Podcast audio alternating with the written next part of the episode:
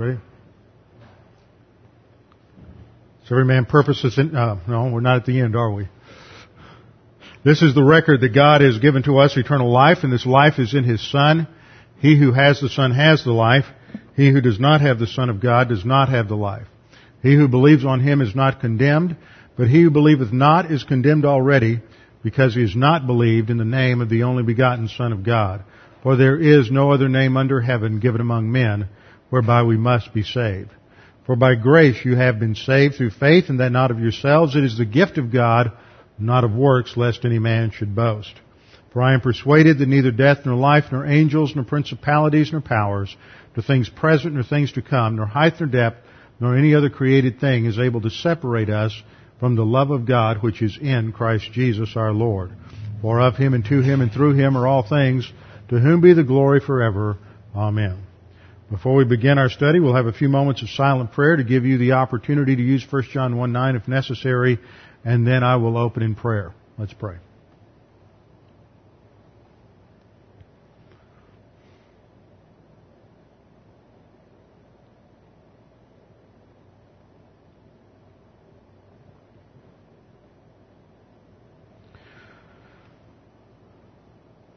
Father, we do thank you for the opportunity we have to gather together today to be refreshed by the study of your word. We pray that God the Holy Spirit would make these things clear to us. We thank you that uh, we are not left to our own devices to try to understand Scripture, but that we have the indwelling and the filling of the Holy Spirit to help us understand your word and to see its application and to empower us for the Christian life. Now, Father, we pray that as we study your word today, you challenge us with the things we study. We pray this in Christ's name. Amen. Open your Bibles with me to Revelation chapter 2. Revelation chapter 2 and Revelation chapter 3 comprise the second major section in this book. The key structure is, of the book is laid out in verse 19 of the first chapter. At that point, the Lord Jesus Christ, who is speaking, commissions John and he says, write the things which you have seen, and that includes the events of the first chapter when John is commissioned to write. Second, write the things which are, that's the second and third chapter, present tense in the church age. Write the things that are, and the things which will take place after this and that is the future event starting in chapter 4, verse 1. The speaker is the Lord Jesus Christ, and the Lord Jesus Christ continues to speak into the second chapter. He is addressing the uh, apostle, and he says, to the angel of the church of Ephesus, write. Now, there is a format here. As we get into the second chapter and third chapter, there are seven letters. These are the seven letters to the seven churches in Asia.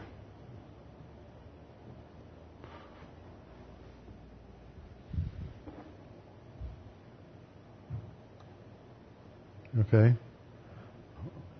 Trying to understand why my machine is taking on a life of its own. Seven letters to the seven churches that are in Asia. Asia is the, is it called a proconsular province. It's a, because a Roman proconsul governed this province on the western side of what is today uh, Turkey.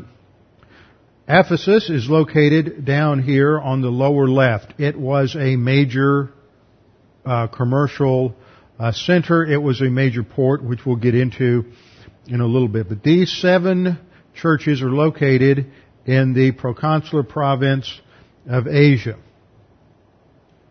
They are not on the same road. They're not uh, linked in any definite way, but they're but they are chosen for a particular purpose, which we will see in our study. Now, when you look at these sections, I want to um,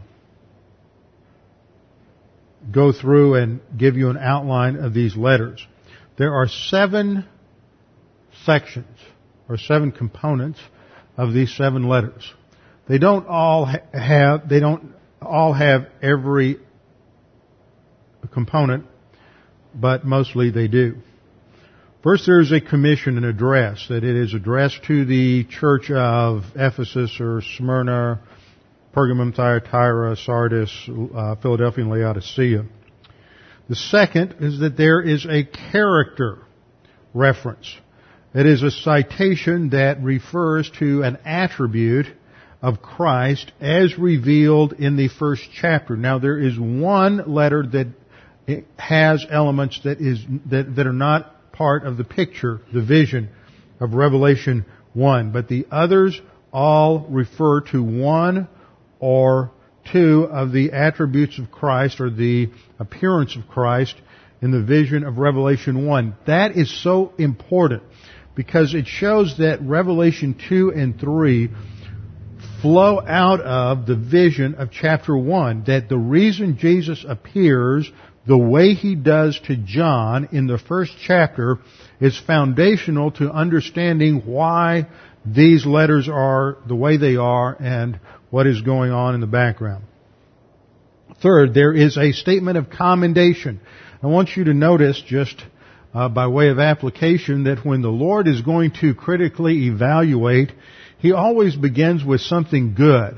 He starts on the positive. He says something that they are doing right. If there is something, there are two that are so bad that there's nothing good that can be said. But he always tries to praise something positive before he points out the flaws or failures in the local con- congregation. Fourth element that we have is the note of condemnation. There's a warning about a spiritual flaw or failure in the congregation.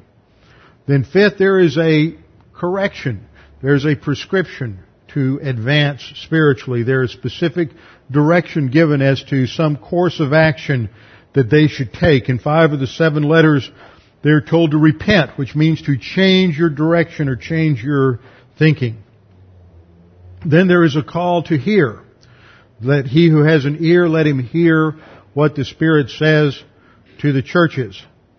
And note that in each one of these, it says, let him hear what the Spirit says to the churches, plural, not to the church that's just been addressed, but to recognize that even though some of the flaws or failures of Thyatira may not be present in Ephesus, the potential is still there that that may be the, a flaw or failure there. So at some point, as I go through this, I'm going to, uh, probably when we finish, we will compile a list of all of the different things that are addressed in these seven letters.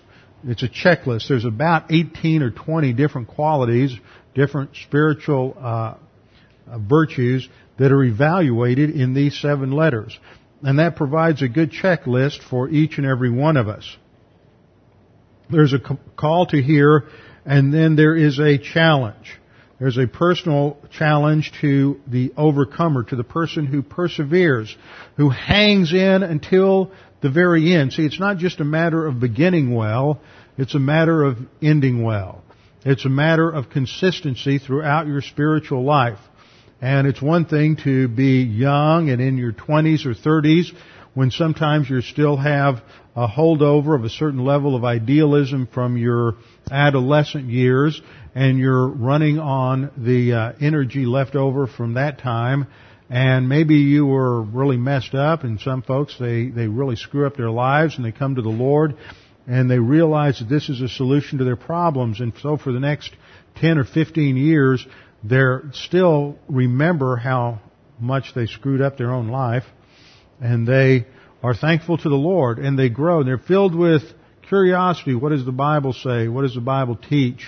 They want to answer a lot of uh, questions they might have about different aspects of life.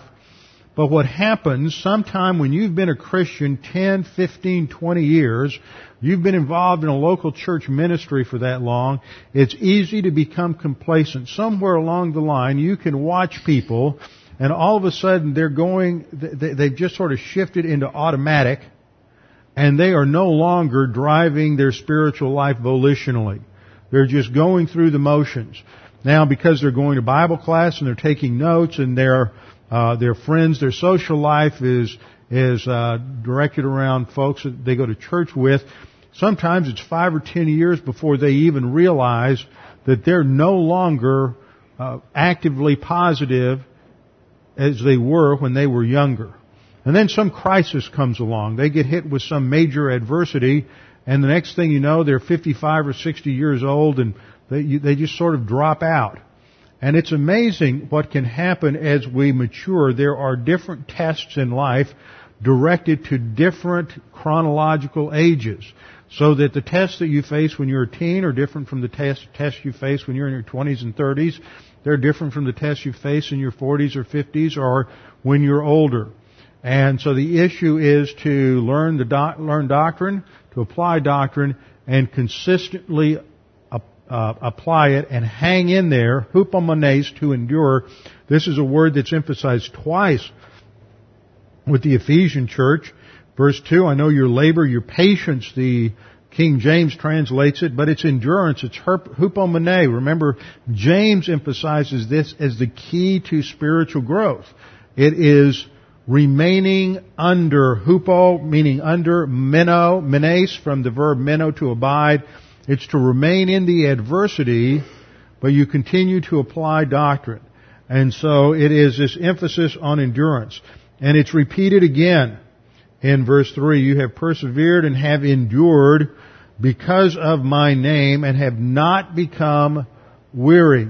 So this is a major attribute of the Ephesian church. These are endurers. These are people who hang in there. But they have a flaw. And this easily happens in churches that are concerned with what we believe. And this applies to many Bible churches historically, and I think it applies to many doctrinal churches. It doesn't mean that I'm not being critical. I'm not saying the Bible churches fall into this trap, but this is the trap we can fall into. We're not so likely to fall into some of the other flaws of the church of Thyatira or Pergamum, but this is one we can fall into. Because if you look at the Ephesian church, Jesus commends them because of, of, their works, which he says of everyone, that is the production in their spiritual life, their labor, they're dedicated, they're involved, they're, they're involved in, in Christian service, they're involved in uh, ministry in the local congregation, they're enduring in their spiritual life, and they cannot bear those who are evil. They're not going to put up with licentious believers like the Corinthians. They're not going to put up with carnal Christians who are operating on religion and human good, and they can't stand religiosity. And furthermore, they tested or examined those who claim to be apostles, but they're not. So they're doctrinally oriented. These people are primarily concerned that you have right theology and right doctrine, and justly so. But what happens and what has happened is a trend in throughout church history is that churches go along being concerned with right doctrine, and all of a sudden they somehow slip into neutral or slip into automatic, and they lose focus on what it's all about. See, doctrine isn't the end result. The end result is to grow and mature as a believer in the Lord Jesus Christ so that you glorify Him. It involves personal love for God, impersonal love for all mankind, and occupation with Christ. And this is the problem with the Ephesians is that the one negative is mentioned in verse 4, nevertheless I have against you that you have left your first love. The first love is the Lord Jesus Christ, occupation with Christ. They're going through the motions. They, they have the right doctrine. They're focused on the truth, and that's good. It's not either or. See, one trap we fall into is we say, oh, we have to be more loving, more focused on Jesus, and doctrine goes out the window. See, it's not an either or. It's maintaining sound doctrine, but the end result, or the end that we're focused on, isn't just having right beliefs. Those right beliefs end in right attitude and a right relationship and a right focus in life. And so they're falling apart. This is the, seems to be the first area that goes is that uh, though they're maintaining orthodox theology, they're falling apart in terms of their ongoing day-to-day rapport and relationship with the Lord Jesus Christ. This is the problem in Ephesus. So there, there's a challenge to endure, to overcome, to stay with it to the end, to not just be focused on your Christian life when you're young, not just to begin well, but to end well. Now, the question we must address before we get into our detailed study of these seven letters to the seven churches is why these seven churches? As I pointed out in the map, these churches are not on a normal, in a normal traffic pattern. For example, if John were going to leave Ephesus, he would not necessarily go through each of these uh, towns. Uh, you have to, they're on different roads, different highways. They're not necessarily connected in any, uh, on, on, any basis, on any uh, common commerce or anything of that nature. They are therefore chosen for specific reasons by the Holy Spirit. There are many other churches for uh, in this area. For example, there's a church of Colossae is in this same area. There are other congregations. In Acts, the book of Acts, when Paul uh, first came into this area, he came up along from uh, down here in uh, southern Galatia, and he came across Asia, and he came up to the coast, and we're told in Acts that the Holy Spirit prohibited him from having a ministry in Asia. Then he wanted to head over here to Bithynia and Pontus, up here to the northwest. And once again, he was blocked by the Holy Spirit, so he heads back here to to uh, Troas, and that's where he has the Macedonian vision, and he goes across to Neapolis and begins his ministry there. Eventually, at the end of the second missionary journey, he comes back to Ephesus. And we're told in Acts chapter, I think it's Acts chapter 18, that in Ephesus, they sent out, the, the gospel went throughout Asia. So the timing wasn't right. It wasn't the right time for him to go to Asia initially, but now it was. And he goes to Ephesus and they sent out missionaries. He had a training school there and they sent out people to all, all over Asia so that everyone heard the gospel. As a result of that, numerous churches were established throughout that province. Now it, that was approximately um, 53 to 55 AD. This is now 95 AD. 40 years has gone by. So there are many congregations throughout the western part of Asia Minor. And these congregations have grown to various sizes. You can imagine that in a city like Ephesus, which had a population of about 250 to 300,000, that by this time the congr- there were several congregations and they were quite large, 100, 200, 300, maybe four or 500 people in some of these congregations. So the question we have to ask is, why did the Holy Spirit choose these churches? Well, there are three views. The first is the prophetic view. This is really associated with hyper dispensationalism. Now, hyper dispensationalism, the hyper means that they go beyond uh, traditional dispensational teaching. And in dispensational teaching, the church is distinct from Israel. That's true for in hyper dispensationalism. But for in, in dispensational teaching, the church begins on the day of Pentecost. There's no more because of the baptism of the Holy Spirit is the key issue in the church. And in the church, there is no more Jew, no more Greek, no more slave or, or free, for we are all one in Christ. We are all baptized into the body of Christ.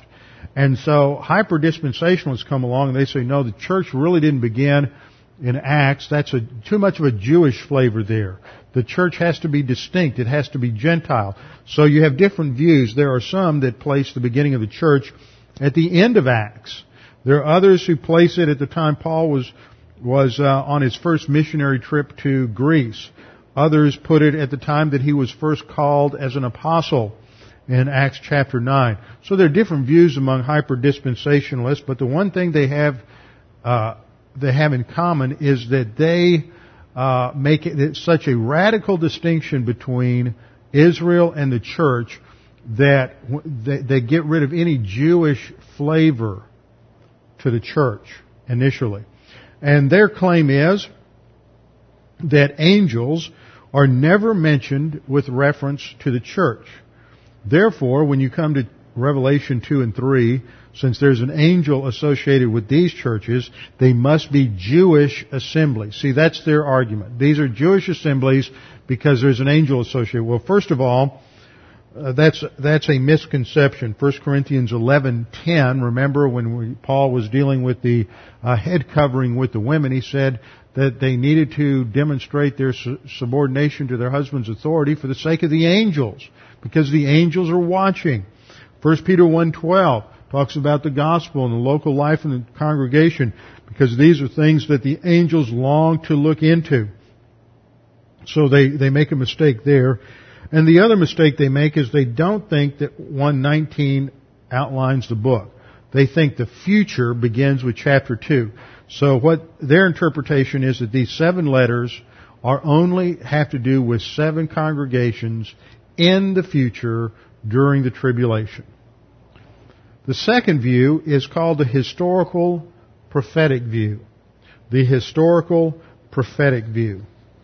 And in the historical prophetic view, which is a view that many people are familiar with and many uh, have been exposed to, the idea is that each one of these churches uh, is not only a literal historical congregation, but that it is chosen because it represents a different stage in church history, such that the Ephesian church represents the early apostolic church then Smyrna represents the persecuted uh, church uh, in the post-apostolic period. Then Thyatira represents the early medieval church, and Pergamum, the late medieval church. Sardis, the church needing reform. Philadelphia, the Reformation and post-Reformation Protestant church, and then Laodicea, the modern church. The problem is that this is a forced interpretation. It just doesn't match In fact, there are hardly two scholars who agree as to which church fits which period in uh, in history. In fact, uh, Richard Chenevix Trench, who wrote a commentary on the epistles to the seven churches in Asia, writes, there is no agreement among themselves on the part of the interpreters of the historic prophetical school. Each one has his own solution of the enigma, his own distribution of the several epochs, or if this is too much to affirm, there's at any rate nothing approaching a general consensus among them. They just don't agree. They divide it up, each one divides it up a little differently. And if you know anything about church history, church historians never divide the church up into seven different ages. It's divided up into the early medieval church, the Reformation church, post-Reformation church, the modern church.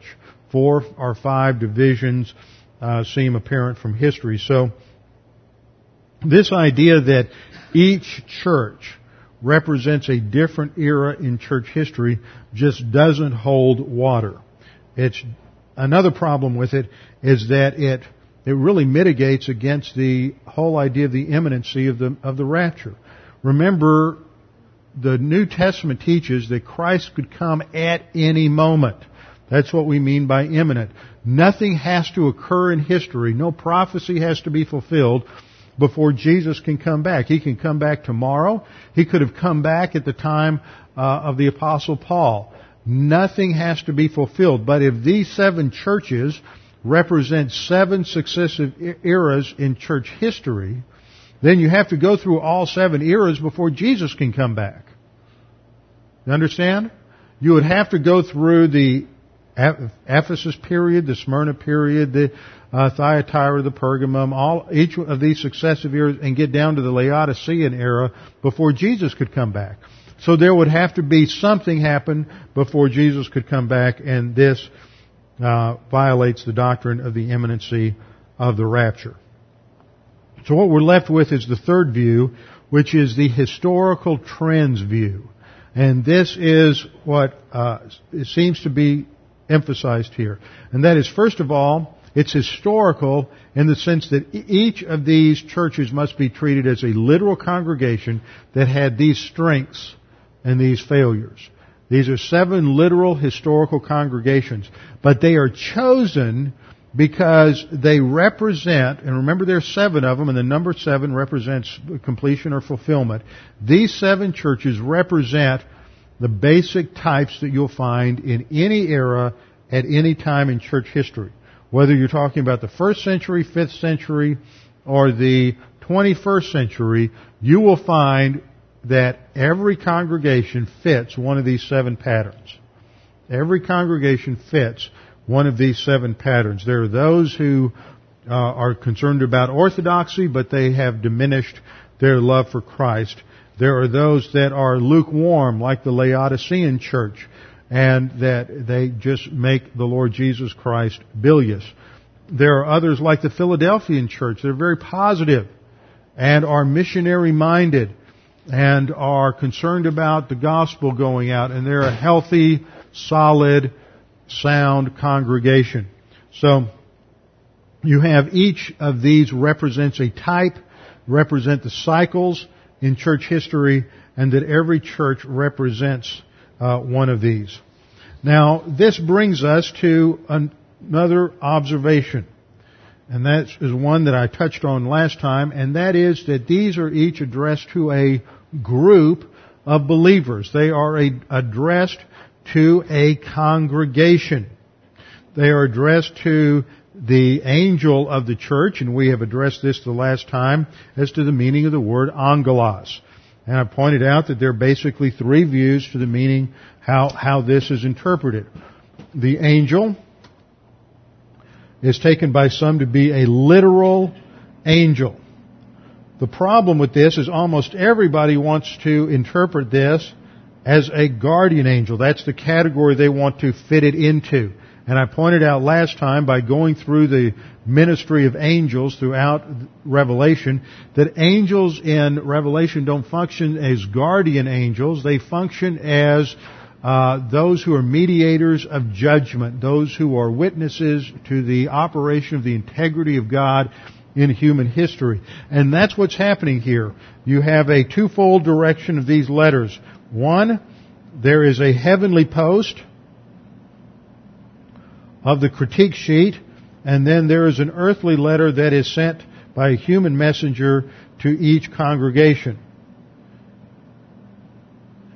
And so there is a reason that the angel is addressed, and that is because of his uh, role as a courtroom witness to the operation of the justice of God in local churches.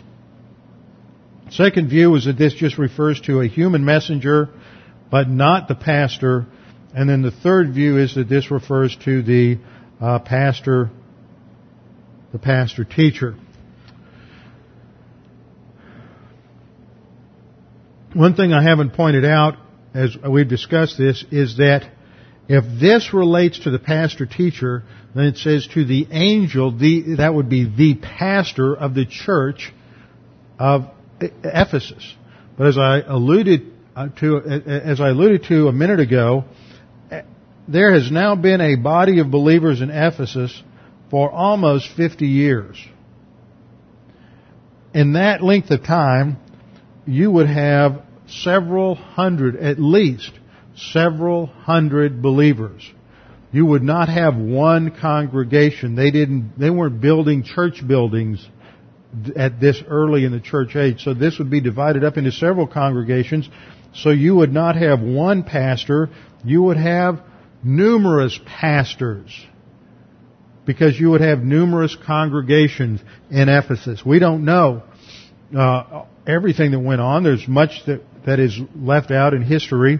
We know that Paul was there for three years and, and that Timothy pastored there for some years after that. And five years after Paul left, he wrote the uh, epistle to the Ephesians. And this was written at approximately the same time, within a year or so, of the uh, of First Timothy. Timothy was the pastor. He wrote a letter to him, but he written a letter to the Ephesians. It was during Paul's first imprisonment, and they're both considered to be uh, prison epistles. So uh, Timothy was a pastor, but not long after that, that was about 61, 62 AD, not long after that, John showed up. So John the apostle is also there, but remember he refers to himself not as an apostle, but as an elder in 2nd John and 3rd John, emphasizing that by this stage, transitioning through the late, the, the late apostolic period, he's functioning more as a pastor than as an apostle. Uh, the church has been established. The, he's the last apostle alive, so that is that stage of the church is, is passing away. There would have been multiple pastors, so it's not likely that you would address one pastor in Ephesus. Now, what's going on here is it has to do with this heavenly posting of this critique sheet, but the critique sheet also goes to the uh, local congregation, and they are being evaluated. The congregation is being evaluated, not just the individual believers. Sure, the individual believers are part of the congregation, just as individual believers here are all part of the congregation, but how each of you functions in your spiritual life comprises how this congregation functions. How each of you as individuals operate is evident to anybody who comes in and becomes a part of the group. Every group of people has certain characteristics. I've pastored in three churches. This, you are my third congregation.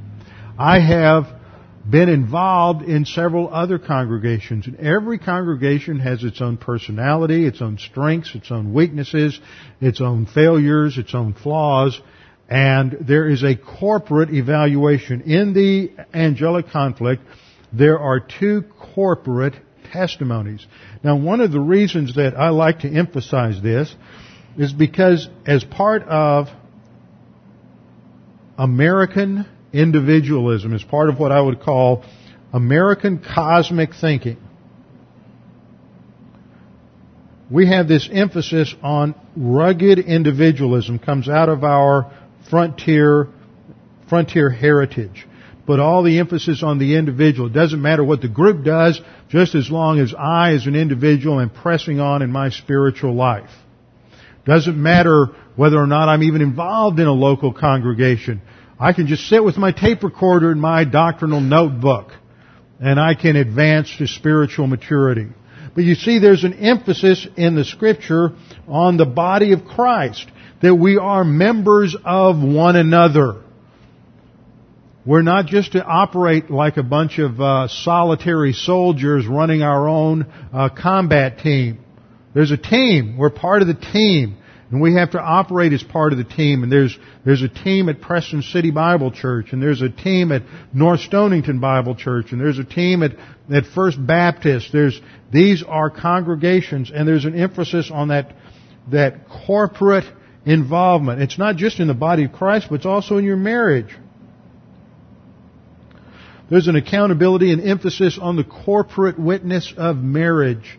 And we get this from Ephesians chapter 5 your marriage, uh, you're going to be evaluated not only in terms of your own spiritual life, but also in terms of the corporate witness of your marriage in the angelic conflict.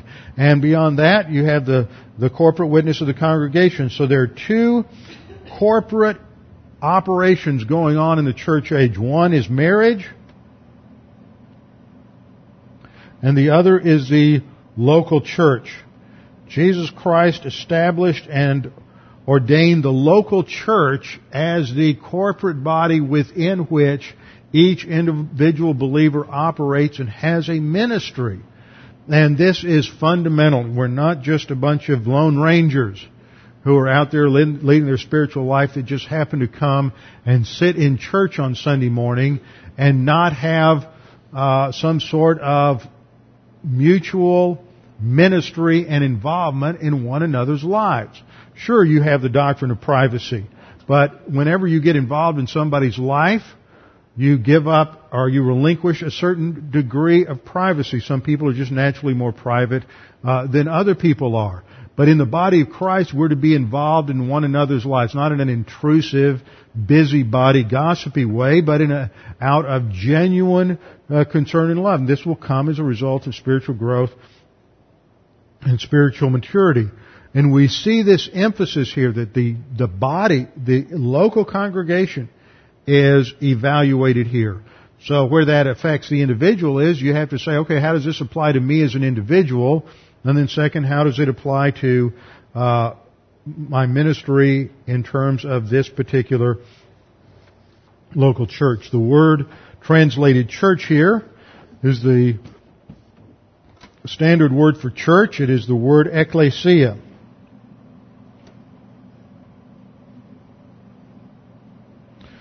Ek is the opening uh, preposition prefix, which means out from or out of. And klesia is from the verb kaleo, which means to call, or to, so the word etymologically means to call out from something. But it's used to refer to an assembly of people. Anytime you have a group of people that are called out from a larger group of people that assemble together, that's the idea of ecclesia. The word was used uh, several different ways in the New Testament. First of all, it was used to describe the assembling or the congregation of Israel, that is in the, in the Greek translation of the Old Testament. It wasn't calling them a church, it's calling them an assembly or a congregation. It did not have a technical meaning. That was just a generic meaning in the ancient world. In Acts, it is used one time to refer to the assembly of a of the um, of the synagogue. So it is a non-technical use of the word, but it is also used in the New Testament to designate a uh, the entire body of Christ. For example, in Colossians 1, 18 and 24, and in Matthew 16, 18, ecclesia describes the entire body of Christ, the church and this is how we refer to it frequently as the church, that is the entire body of Christ, which is composed of every believer from the day of Pentecost until the rapture of the church. This is the church. But it is also used to de- designate a specific assembly of believers in a local uh, context. This is found in Romans 16.1 1 Corinthians 1, 2, and of course our passages here in Revelation 2 and 3. And then another way in which it is used, let me see, we have it used of a, of uh, the assembly of Israel in the Old Testament, number one. Number two, a generic assembly or political assembly, uh, number two. Number three, the entire body of Christ. Number four, a specific assembly of believers in a local, in a local, uh, uh, lo- local uh, province, local local city, and then a fifth way is it's used to refer to the collection of churches or congregations in a local uh, town or city or region. For example, there were numerous congregations in Ephesus, but they're referred to as the singular church of Ephesus and the singular church of Smyrna. So you have to distinguish the different ways in which this word is used. Now the first, the first of these epistles is written to the church of Ephesus. Now why is it Ephesus that is chosen? Well, Ephesus is the most prominent city in Asia Minor. It was originally the, the provincial capital, but the provincial capital has now uh, shifted away from, from Ephesus at this stage, but it is still the largest and most prosperous of the cities in the province of Asia. It was founded about 1400 to 1300 BC by Greek, by Mycenaean Greeks. Uh, later, around 1000 AD, Ionian Greeks sent colonists which established not only the city of Ephesus, but also uh, many other cities along the uh, western coast of Asia Minor.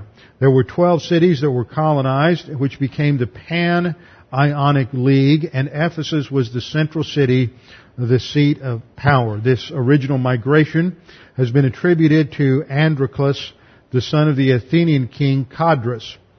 It was during this period, the, the later period of these Ionian colonies, that they came under the power of the king of Lydia uh, by the name of Croesus. And you can see on the map that, that Lydia actually was located in this area that it later became Galatia, this central highlands region of, of Asia Minor. Croesus was the last king. He was defeated uh, by the uh, by the Greeks. He was a major benefactor of the of the temple of uh, Artemis in Athens. In fact, he had uh, twelve uh, columns built uh, in that temple.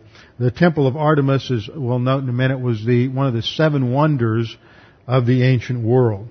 The terrain around, let me skip through these slides. The terrain around Ephesus is quite um,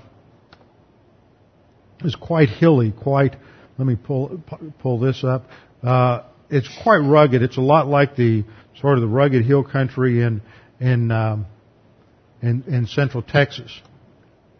There are a lot of remains that have been uncovered in recent years and uh, give us a great idea of the size of this particular city. Here's a slide showing you the terrain around Ephesus.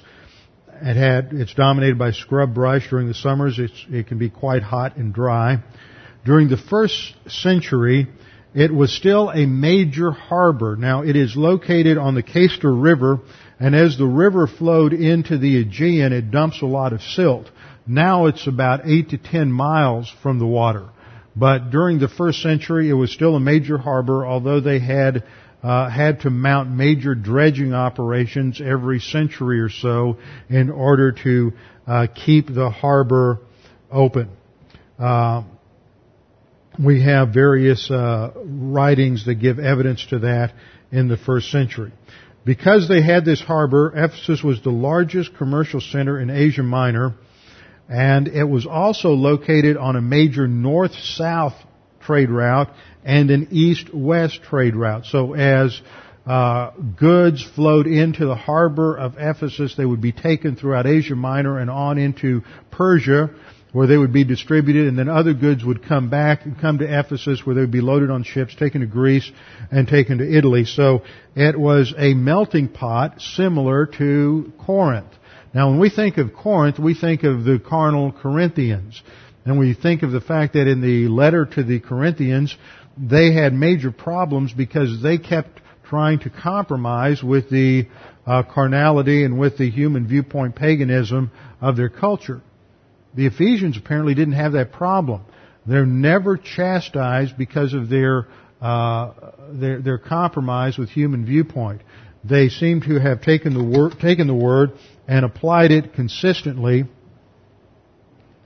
applied it consistently in their life. Now, Ephesus is an incredible city. The remains in Ephesus are just phenomenal. This is one of the major thoroughfares, and you can just imagine from these remains all of the massive buildings and columns that lined the major uh, roads and streets in Ephesus. Here is a picture looking across at one of the uh, the smaller coliseum or amphitheater where they had town meetings and they would have various athletic contests and drama contests. So it was an area that was uh, very populated. This is the major uh, theater in, in in Ephesus, which is the site where they had the the riot uh, against Paul uh, at the when Paul was there, and so many people were coming to know Christ that it was hurting the trade. See, one of the major uh, sites at Ephesus was the temple to Artemis, Artemis of the Ephesians. It was one of the seven wonders of the ancient world, and it was uh, it was a temple that lasted for almost 1,200 years through various stages of reconstruction. It wasn't until uh, the late third century A.D. that uh, an invasion of Goths from from the southern part of Russia destroyed the the uh, temple of Ephesus. But Demetrius the silversmith, and they, the silversmiths had a union that produced all of these uh, figures of Artemis. Uh, they were they were losing money, so they instigated a riot against Paul, and they had a massive assembly of of people in the theater. And this theater will hold twenty four thousand people. So when you think of Ephesus, don't think of just some small village. I mean, this was a city of about a quarter of a million, and they had large, uh, large crowds that gathered together. and opposed Paul. This is standing at the, where the picture's taken, standing at the theater, looking down towards the uh, harbor, and at the end of this roadway was where the old harbor uh, was situated. Ephesus had a uh, tr- culture of paganism. They not only had the temple to Artemis, which was one of the seven wonders of the ancient world, but it had the temple of Hestia, who was the goddess of the city's public uh, uh, health. Also the temple of Serapis. There was a sanctuary of Zeus and a temple to Cybele, the uh, mother goddess. And all of this was present. So there was a melting pot of pagan religions in Ephesus. And yet the church at Ephesus, from the first epistle to the Ephesians and this one, uh, stood firm for the Word of God and had a tremendous impact. In fact, uh, the church remained strong into the sixth, uh, fifth, and sixth century A.D. In 431, uh, in AD 431, a famous church council was held there, which condemned the Christological heresy of Nestorius. But it wasn't long after that before the city uh, failed, before it fell apart. There was a series of earthquakes from the in the fifth and sixth and seventh centuries that so devastated the city that everybody uh, left and they moved elsewhere. In fact, silting uh, and dirt just covered the ruins, and they were not rediscovered until the late 19th uh, century. So Paul writes to the angel of the church of Ephesus. I mean, uh, Jesus Christ commissions John to write to the angel of the church of Ephesus. And he says, write, and it's an aorist active imperative which addresses immediate action. It is the word grapho, which means simply to write something down. But I want you to notice that there is a difference between this epistle and these epistles and others in the, in the New Testament. The most glaring difference is that Christ dictates these seven epistles, whereas the other New Testament epistles, for example, Corinthians, Romans, uh, Galatians, are all written by the individual apostle as he has been uh, uh, motivated by the Holy Spirit. And the Holy Spirit uh, breathes out the Word of God through them but these seven epistles are dictated by the Lord Jesus Christ. It is also, they are also a more distant or removed kind of communication. They're, they're addressed to the angel. They're not addressed specifically to the congregation itself, although indirectly so. And they are, they involve a critique. When you look at the other epistles, they start off with a very warm greeting uh, usually the apostle Paul says that I consistently remember you in my prayers. They usually close with some sort of personal greetings to different individuals in the congregation, but there's a strong personal tone. In many of the epistles, you have a structure like Romans or, or Philippians or Ephesians or Colossians, where the first chapters focus on a doctrinal uh, teaching, and the latter chapters talk about the application of the doctrines uh, uh, explained in the first two or three chapters. But here you have a critique or an evaluation of the congregations, unlike what you have in the other epistles. They don't have the same epistolary form. So there is something different about these epistles. Christ says to the angel of the church of Ephesus, write these things, that is what follows, says he who holds the seven stars in his right hand. So he is referring back to himself, but he is use, referring to a specific character or attribute of himself in each one of these epistles. And here he refers to himself as the one who holds the seven stars in his right hand. Now this goes back to the imagery that we that we saw in chapter 1 that when John was on the Isle of Patmos, he heard a loud voice behind him as of a trumpet, saying, what you see, write in a book and send it to the seven churches. When he hears this, he turns around to look at the voice that spoke to him. He said, I saw seven golden lampstands. And in the midst of the seven lampstands, one like the Son of Man, clothed with the garment down to the feet and girded with the chest with the golden band. And then we skip down to verse 16. He says, He had or he held in his right hand seven stars. And this is the Greek verb echo. E-C-H-O. And it simply means to have or to hold. It's a typical word for picking something up or holding something in your hand. And it's simply stating that Jesus had these seven stars in his right hand. And there's a distinction between the seven stars and the seven churches. And that's important for understanding that they're not viewed together as a pastor would be viewed as part of the congregation that he is teaching. These seven stars are viewed as distinct. But when you come to chapter 2, verse 1, we don't have the same verb used. It's not echo. It is krateo. K-R-A-T-E-O. Krateo. And this has the idea of holding something firmly, to have close contact. In some passages it has the idea of control or authority that is associated with it. And so this is related to the fact that he's saying that he has authority over these seven stars that are the seven angels of the seven churches. What is the idea here? Well, it fits the picture. Jesus is presented as the priest judge of the church. He is viewed here as the one who is in authority over the local church and the one who has the authority to evaluate and to judge the local, the local church.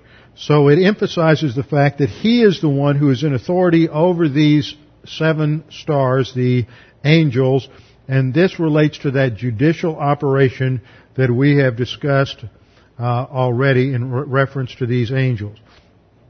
He is presented as the one who holds the seven stars in his right hand and who walks in the midst of the seven uh, golden lampstands. In other words, he is not some distant Lord that is simply seated at the right hand of the Father, but he is involved in a present tense ministry or operation in terms of the local church. He is intimately involved with each congregation. This then provides the basis for his evaluation.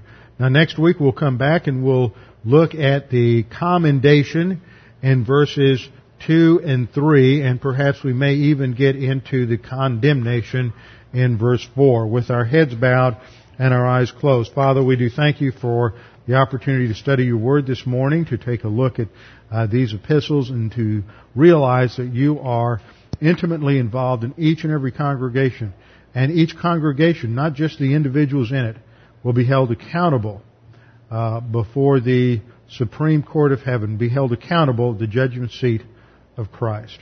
Father, we pray that if there's anyone here this morning, that they would realize the issue, uh, if there's anyone here this morning that's unsure of their salvation or uncertain of their eternal destiny, that they would realize that the issue is Jesus Christ. The issue is not your moral conduct. The issue is not your church involvement or church attendance. The issue is your uh, faith in Jesus Christ. Scripture says that salvation is based on faith alone, in Christ alone. It is not based on who we are or what we have done. So right now, right where you sit, you can be sure and certain of your salvation by simply believing that Jesus Christ died on the cross for your sins. Father, we pray that you would challenge us with the things that we have studied today. We pray this in Christ's name. Amen.